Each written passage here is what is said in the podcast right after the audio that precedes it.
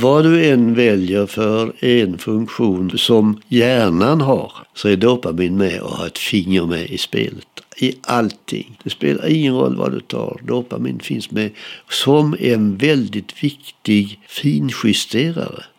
Dopaminet är helt otroligt alltså i, eh, där den sitter. Det kanske viktigaste är belöningssystemet.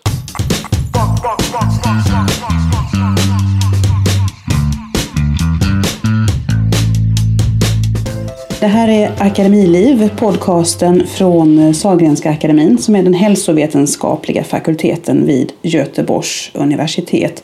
Och det här är en podcast som eh, görs av oss som är kommunikatörer på fakulteten. Eh, väldigt nyfikenhetsdrivet får man väl säga. Att vi har skapat den här för att kunna gå på djupet med några av våra forskare. Och eh, idag har vi ju faktiskt en eh, alldeles speciell gäst nämligen Arvid Carlsson som är vår Nobelpristagare. Välkommen Arvid! Tack ska du ha! Mm, och jag, jag som sitter här heter också Elin eh, Lindström Klassen och så min kollega. Johanna Hillgren heter jag. Och jag tänkte höra med dig Arvid, för vi är ju mitt inne i Nobelveckan när vi spelar in det här. Eh, och jag undrar, om du skulle vilja berätta lite hur det, hur det var när du fick reda på att du skulle få Nobelpriset. För det här var ju då år 2000. Jag vet att klockan var 11.15 och jag vet var jag var också. Jag var eh, kanske inte så konstigt, jag, var, jag hade just eh, infunnit mig på farmakologiska institutionen som jag egentligen inte alltid befann mig i på den tiden, alltid, men då var det händelsevis så att när telefonsamtalet kom, då fanns jag där. Och eh, då meddelade vederbörande att eh, jag hade blivit tilldelad Nobelpriset. Och hur kändes det? Eh, det kändes bra förstås och jag ställde en fråga tillbaka. Jag var lite nyfiken. Hur, hur, vad, vad var motiveringen? frågade jag. Det tyckte han var lite lustigt att jag frågade efter. Men det kunde vara lite olikheter. Jag, jag var nyfiken på vilken motivering det skulle vara. Det kunde vara lite olika varianter på det där. Ja. Och sen efter det så gick jag ner, promenerade jag ner till Sahlgrenska sjukhuset och tog en taxi och åkte hem. Och mycket riktigt, eh, hemma var det redan alldeles fullt med folk. Så att eh, de hade ju fått meddelandet eh, samt de hade hunnit fram. Och sen var det huset fullt med folk i flera timmar där. Så det, ja, jag vet, jag fick, eh, jag fick chansen i alla fall att gå upp i köket och äta med en smörgås. Men eh, det var alltså väldigt många som kom och ställde frågor och fotograferade och allt det där som hör till. Mm. Själva prisutdelningen då i, i Stockholm, hur, hur var det? Vad är ditt starkaste minne därifrån? Ja, det var ett bestämt ögonblick. Och det var alltså, jag hade gått, lyckats ta mig fram utan att snava till kungen och ta emot priset och sen så ska man ju då vända sig till eh, de kungliga och de olika andra notabiliteterna och, och buga sig. Och sen allra sist så vänder man sig till publiken och bugar sig för publiken. Och då kom applåden. Applåden. Det var momentet som jag kände väldigt starkt. Ja. Vad var det med den som... Ja, den var nog ganska stark alltså, det tror jag. Det är klart, det var ju inte så. Det är inte så ofta som en svensk får Nobelpris. Så att, eh, mm. Och det var ju mest svenskar förstås på plats. Så att eh, det var väl kanske det som gjorde det, att det var en stark applåd. Mm. Hur skulle du säga att det har påverkat dig som person och som forskare att du har fått det här Nobelpriset? Jo, det har säkert eh, haft mycket större betydelse än jag har en aning om. Eh, det är saker som, som händer som inte man tänker på. Alltså att till exempel om man ringer till någon och eh, träffar i allmänhet då vederbörande sekreterare.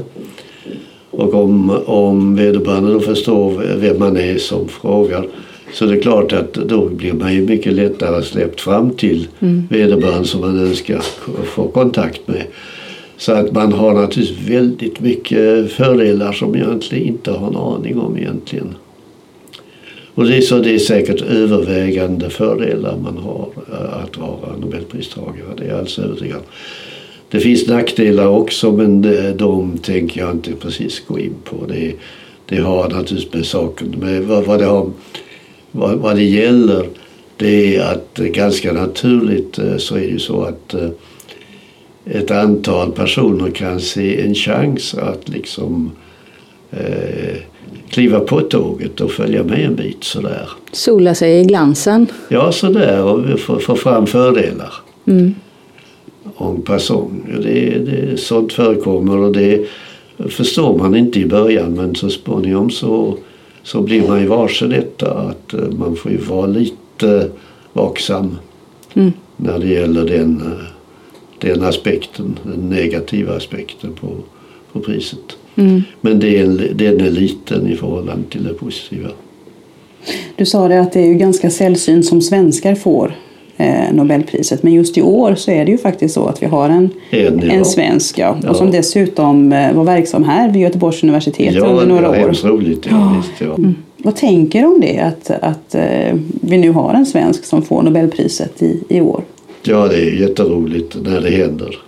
Det, visst är det det. Och det vad som är särskilt tilltalande det är ju hans eh, story så att säga. Han är ju... Eh, det är en härlig forskarhistoria alltså. Det han, har, han har gått in med stor envishet för att eh, fullfölja en idé som han hade.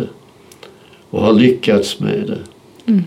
Och det är, det är det, det, är nästan den bästa typen utav, tycker jag, av eh, karriär ledande till Nobelpris. Det, det är hans karriär tycker jag. Den är härlig. Jag tycker nästan att din beskrivning skulle man kunna applicera på dig också. Det här med, med envisheten och... Ja, det kan man ju säga. Det kanske är också därför jag gillar det. jag tycker jag känner igen lite av mig själv för det. Ja, på tal om den här eh, envisheten. Jag tänkte att vi skulle gå in lite mer på din forskning. För det är ju så här att du är ju fortfarande aktiv. Trots ja. att du är en bit över 90 år. Ja.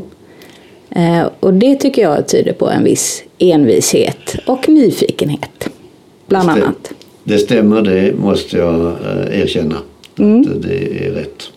Vi får ju alltså eh, väldigt ofta telefonsamtal hit upp till kommunikationsavdelningen från människor som är nyfikna på det här läkemedlet som du har på gång som ska hjälpa mot hjärntrötthet som vi förstår är ett, eh, en, en väldigt vanlig och väldigt besvärande åkomma. Människor, eh, det ställer till det för människor i deras vardag detta. Ja, det är alltså det är en oerhört plågsam, det är någonting oerhört plågsamt. Och dessutom förenat med ett problem av bristande förståelse. Inte minst ifrån eh, försäkringsinstitutionernas sida. Därför att eh, en hjärntrötthet, en hjärntrött människa som infinner sig då kanske på förmiddagen till intervju i samband med ett försäkringsärende då för att försöka få ut en, eh, någon form av eh, partiell sjukskrivning eller total, vad det nu kan vara. Eh, de kan te sig förvånansvärt normala och pigga.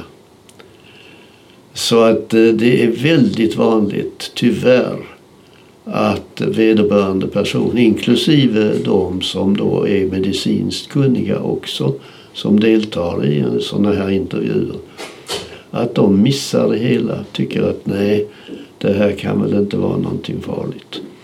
Så att, eh, för, men vad som alltså händer med vederbörande under dagens lopp ofta då, det rör sig ofta om personer som har någon form av intellektuellt arbete. Och de klarar det kanske i en timme eller något sånt där. och sen är det stopp. Sen är hjärnan tom. De orkar inte mer. Och om de då ändå försöker anstränga sig eh, eh, så kan det bli en, en trötthet som kvarstår även nästa dag, kanske ännu längre. Så det är alltså en invaliditet som är betydande och som alltså är, fören, är förenad med en bristande förståelse och en, alltså att, att bli bemött på ett sätt som innebär att man undrar egentligen om det kanske är en sorts lättja eller någonting sånt mm. där. Alltså, så det är, det är ett väldigt plågsamt tillstånd. Och det kan alltså vara ett tillstånd som man kan få till exempel om man har haft en, en stroke? Stroke är, vi tror det att det är något särskilt med stroke. Att, eh, men det verkar som var alla svarar alltså och dramatiskt. Det är dramatiskt förbättrade. Så att eh, vi, vi, vi, har, vi känner en oerhörd entusiasm just när det gäller stroke. Och det här eh, läkemedlet då som är på gång. Det handlar, eh, består vad jag förstår av en molekyl som du och ditt forskarlag upptäckte redan på 1980-talet. Hur upptäckte ni den? Ja, det var egentligen en, en lång process. Alltså, vi startade redan på 60-talet med försök att ta fram molekyler som skulle kunna, som verkade på dopamin, signalsubstansen dopamin, och som skulle verka på ett eh, bättre sätt än de eh, dopaminaktiva substanser som man kände till då. Så det var, det startade vi och sen under resans gång så har vi gjort upptäckter så att säga av olika slag som har eh, guidat oss. Eh, så vi har, vi har, vad vi har sysslat med är lite man skulle kunna kalla, kunna kalla molekylskulpturering. Alltså vi har startat med en viss molekyl som egentligen var, vi startade utifrån en en rätt komplicerad molekyl som heter apomorfin. Så vi har hållit på att snickra på den där molekylen och, och fått den till att bli intressantare och intressantare och göra egentligen helt andra saker än vad vi tänkte oss från början. Så det har varit lite grann av en odyssé kan man nog säga. Ja. Vi har hamnat åkt hit och dit och det har varit faror och det har varit eh, intressanta eh, möjligheter om vartannat. Vad gör den då den här molekylen? Du säger att den blir intressantare och intressantare. Och vad, vad har den för effekter i hjärnan? Ja, det som egentligen är den stora poängen med den det är att det är en väldigt snäll molekyl. Eh, det är så att de första molekylerna som man upptäckte med verkan på dopamin de var ju väldigt viktiga när det gäller behandling av sjukdomar. Vi hade, vi hade Parkinsons sjukdom. Där har man ju en brist på dopamin. Och så har vi psykoserna med schizofreni och så vidare. Där det har blivit allt mera klart och nu anses, får, får anses helt bevisat att man har ett, ehm, en överfunktion i vissa delar utav dopaminsystemet. Så det är båda delarna. Det finns alltså tillstånd där man vill öka dopaminfunktionen och där finns tillstånd där man vill dämpa dopaminfunktionen. Och, och den här fungerar i båda fallen? Ja, den gör ju det. Den, den är alltså en stabiliserare. Har du för mycket dopamin eh, så dämpar den, så då eh, ligger, ligger du högt i dopamin och tillför den här substansen så går den ner går dopaminfunktionen ner. Å andra sidan, har man för lite dopamin och tillför substansen, ja då går den upp. Så det är ju lite grann av ett eh, mirakel kan man kanske tycka men egentligen är själva den principen eh, var känd innan. Eh, eh man, tar, man talar om blandade agonister och antagonister. Och det Alltså man, då kommer man in på sådana här specialtermer. Man talar om partiella agonister. Vad en partiell agonist gör är att den binder sig till mottagarmolekylen, receptorn. Eh, och när den gör det eh, så kan den aktivera receptorn på samma sätt som den fysiologiska aktiveraren dopamin gör. Men den gör det inte, med, inte hela vägen upp. Alltså den kan stanna på olika nivåer, låt säga halvvägs eller sådär, av en stabilisering. Men om den gör det, då betyder det också att om den sätter sig där och ockuperar hela den här mottagarmolekylen och, och då konkurrerar med ett överskott ifrån dopaminet, då drar den ner det. Så den, är, den, blir, den är alltså en blandad agonist-antagonist beroende på vilket basaltillstånd man befinner sig i. Så, och det var känt innan. Men det, det, nu är det så att den här substansen kanske kan sägas i eh, allmänna termer att göra just det. Men rent molekylärt eh, så är det en annan mekanism. Men det är ändå slutresultatet blir just detta. Att har du för lite dopaminfunktion och du tillför substansen så höjer det funktionen. Har du för mycket och tillför substansen så sänker den. Men den gör det på ett lite mer krångligt sätt än den där relativt enkla partiella agonismen. Hur så. långt skulle du säga att ni har kommit nu med, med molekylen? Vad är det som återstår innan vi kan få ett läkemedel? Ja, det är svårt att säga därför allt det där beror ju på eh, de regulatoriska myndigheterna i, i, huvudsakligen här i Sverige, då alltså Läkemedelsverket. Och det är inte lätt att... Eh, eh och det, det, är lite svårt för dem också att lämna ordentliga, eh, tydliga besked. Det får komma successivt efterhand som man rapporterar framstegen. Så får man lite tips om hur, hur långt har vi kvar. Men vi vet egentligen inte hur mycket långt vi har kvar. Är det några kliniska tester som återstår eller väntar ni bara på Läkemedelsverket? Nej, vi, oh, nej, vi måste göra...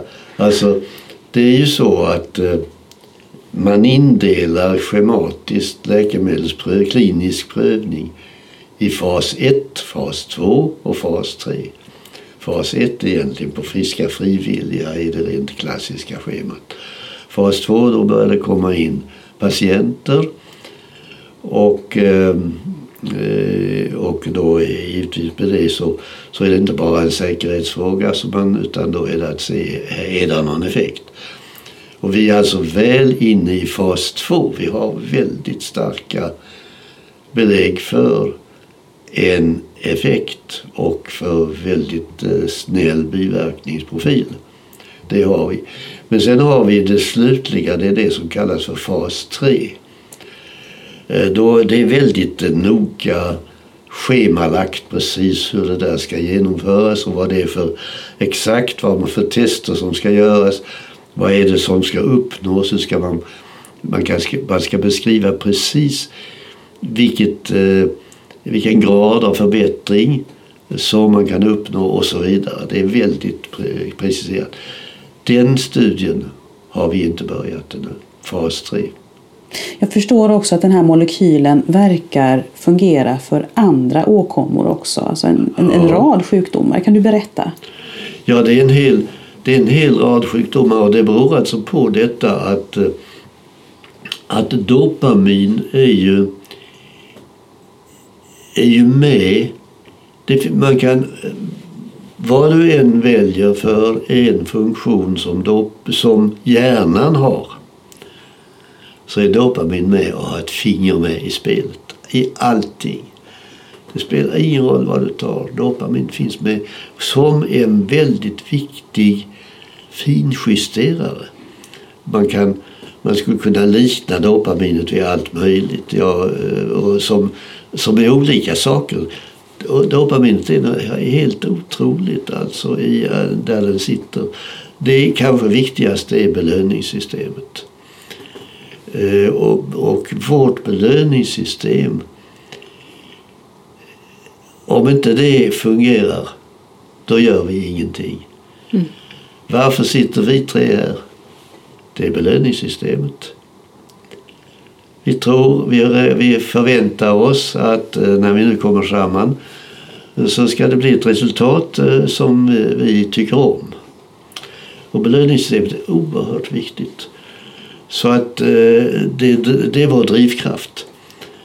Och det är en sak. Beroendesjukdomar tänker du på då? Alltså, vad man kan alltså säga om beroendesjukdomarna det är, en, det är att de kortsluter. Det är en kortslutning. Istället, hela belöningssystemet biologiskt sett det går ju ut på att eh, du ska utföra ett visst arbete för att nå en belöning av något slag. Om du tar en sån här farlig medicin, då säger det klick. Då behöver du inte göra ett dugg utan då känns allt så fantastiskt. Då har du din belöning.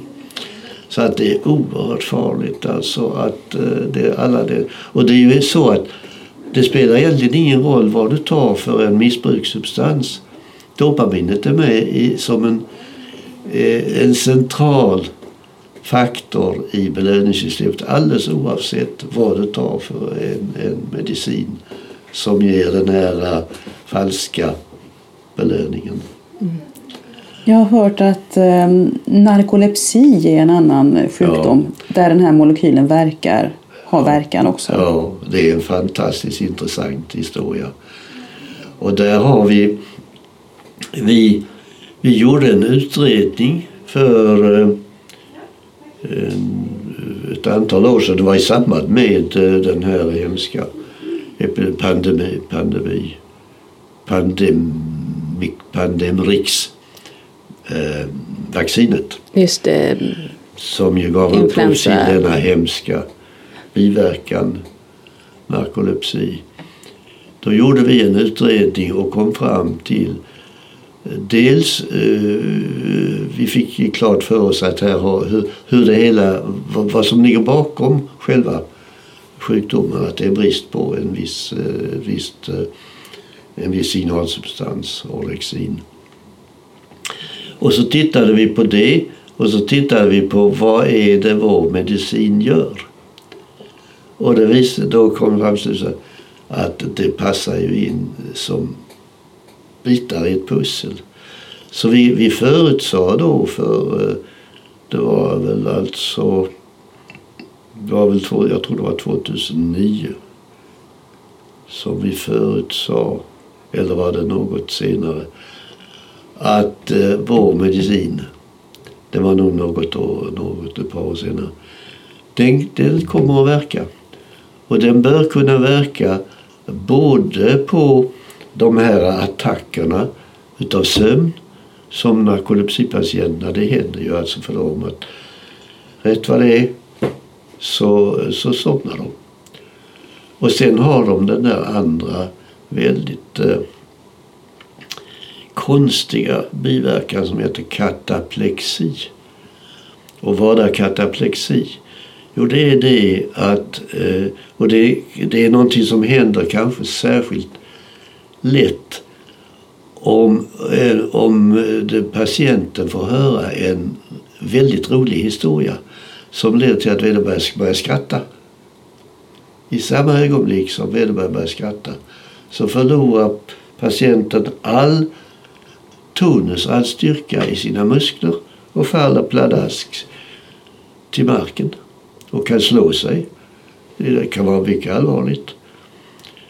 Den, och vi kom fram till att den bör verka både på sömnattackerna och på, och på kataplexin. Och det är det som vi, vi har börjat så smått. Och vi har alltså nu sex patienter på gång. Det är väldigt litet som, som får det här i en öppen studie. Men de patienterna som nu är inne i det, i det här, de har alla svarat. De har alla blivit bättre. Och, de har, och det, har blivit, det har påverkat alltså inte bara sömnattackerna utan också denna märkliga kataplexin. Mm. Så vi, med den bakgrundskunskap som vi har plus de här väldigt tidiga eh, eh, observationerna på de här patienterna som alla är efter vaccination för övrigt. Narkolepsi efter vaccination. Så känner vi en mycket stor tillförsikt att här kommer vi att hitta en, någonting som kommer att ha en alldeles given plats och, och eh, sannolikt kunna ersätta en del mediciner som man nu tar. Så att det är, det är väldigt spännande faktiskt. Mm. Och det, det har andra fördelar. Det är nämligen så att det finns någonting som heter eh, vad nu, nu faller namnet bort. Det är, mitt, det är min ålder som gör det. Orphan drug. Där har vi det. Orphan drug status är oerhört viktigt. Därför att om man får orphan drug status då öppnar sig en särskild gräddfil i hela det byråkratiska systemet, prövningssystemet, Läkemedelsverket och alla de andra motsvarande eh, institutionerna i andra länder. Så det blir billigare och snabbare. Framtiden är ljus på många olika sätt för, för OSU 6162. Och det är klart, i första hand eh, så är det ju då den här eh, hjärntröttheten speciellt då efter stroke och viss typ av stroke. Men sen sätter vi nog in som nummer två här på listan eh, narkolepsi. Trots att det finns andra tillstånd där nog egentligen det kan vara mm, ja, oerhört viktigt och då kommer vi in på ADHD. För det är också ett område där vi på grund av all den kunskap som vi har. Vi har ännu inte prövat substansen på ADHD. Men med, mot bakgrunden av den kunskap som vi har så, kan vi, eh, så är vår förutsägelse det kommer att verka. Och det kommer att vara bättre än eh, någonting som man har att tillgå för närvarande. Och ADHD är ett stort område, oerhört viktigt område med så många uh, unga och för övrigt inte bara unga utan även vuxna människor som har ett, för vilka ADHD är ett mycket stort handikapp. Och det är inte bara ADHD, det är, det är egentligen det är en sfär utav eh, sjukdomar, ett komplex av sjukdomar där även eh, autism och andra saker ligger eh, också där. Så att det är ett stort område. Men egentligen, ja nu, nu, nu tror ni jag sitter här och fantiserar. Men vad jag tror att det, att det kommer, också kommer bli oerhört viktigt. Det blir demens. Detta oerhört stora område som vi har framför oss nu med demens. Här kommer denna substansen att kunna göra en hel del nytta. Inte så mycket på själva um, det där korttidsminnet som ju är något, det som man förlorar uh, vid demens uh, väldigt tidigt. Men demens demenstillståndet det är, det är förenat med så många emotionella problem. Mm. Som kan egentligen spela väldigt större roll än den där glömskan. Därför att den kan ju leda till att ja, patienterna kan ju inte, jag menar rätt vad det är så så ger de sig iväg på allt möjligt och det är inte bara det. Och då de kommer in i, i eh, emotionella konflikter med närstående och så vidare. Det, och det kan bli svårt att ha dem hemma längre. Och, eh, men om, om man får den här stabiliseringen som, eh, eh, som alltså vi, räkn, vi är tämligen säkra på att det kommer att bli en stabiliserande effekt även på de dementa, de emotionellt stabiliserade Då kan det komma att ha en mycket stor betydelse. För det kommer senare lägga flera år då demensen leder till eh, allvarliga problem. Det här låter ju som en mental mirakelmedicin. Ja, det är ju det. Du, det är, det. du är ju själv 92 år fyllda. Ja. ja. Hur gör du för att hålla dig eh, pigg och kry och kunna fortsätta med det här projektet ända in i mål? Det är nog projektet som sådant. Alltså, om man har ett mål som är oerhört angeläget och som för mig, för mig är detta oerhört angeläget. Det överskuggar egentligen allt annat. Då har det en enorm betydelse för min hjärna. Så det är min välsignelse att jag har detta. Om inte det hade varit det, om jag inte hade haft någonting, något mål, någonting för mitt belöningssystem att liksom blicka fram emot. Då hade jag, då hade det inte varit mycket kvar av mig. Arvid Karlsson, tack så hemskt mycket för att du kom hit och, och att vi kunde ha det här samtalet med dig om den här jättespännande molekylen. Ja, det är, det är enormt spännande. Är det. Tack så mycket. Och tack ska ni ha. Det var ett trevligt tack. samtal. Tack. Hej.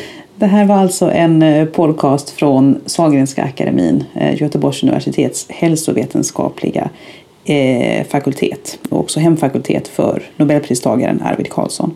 Eh, ja, eh, vill du kontakta oss av någon anledning så kan du göra det eh, via e-post. Då har vi akademiliv gu.se och eh, vill du hitta fler avsnitt av den här podcastserien så kan du göra det på alla de ställen där man hittar podcasts nu för tiden, till exempel via Soundcloud eller Stitcher.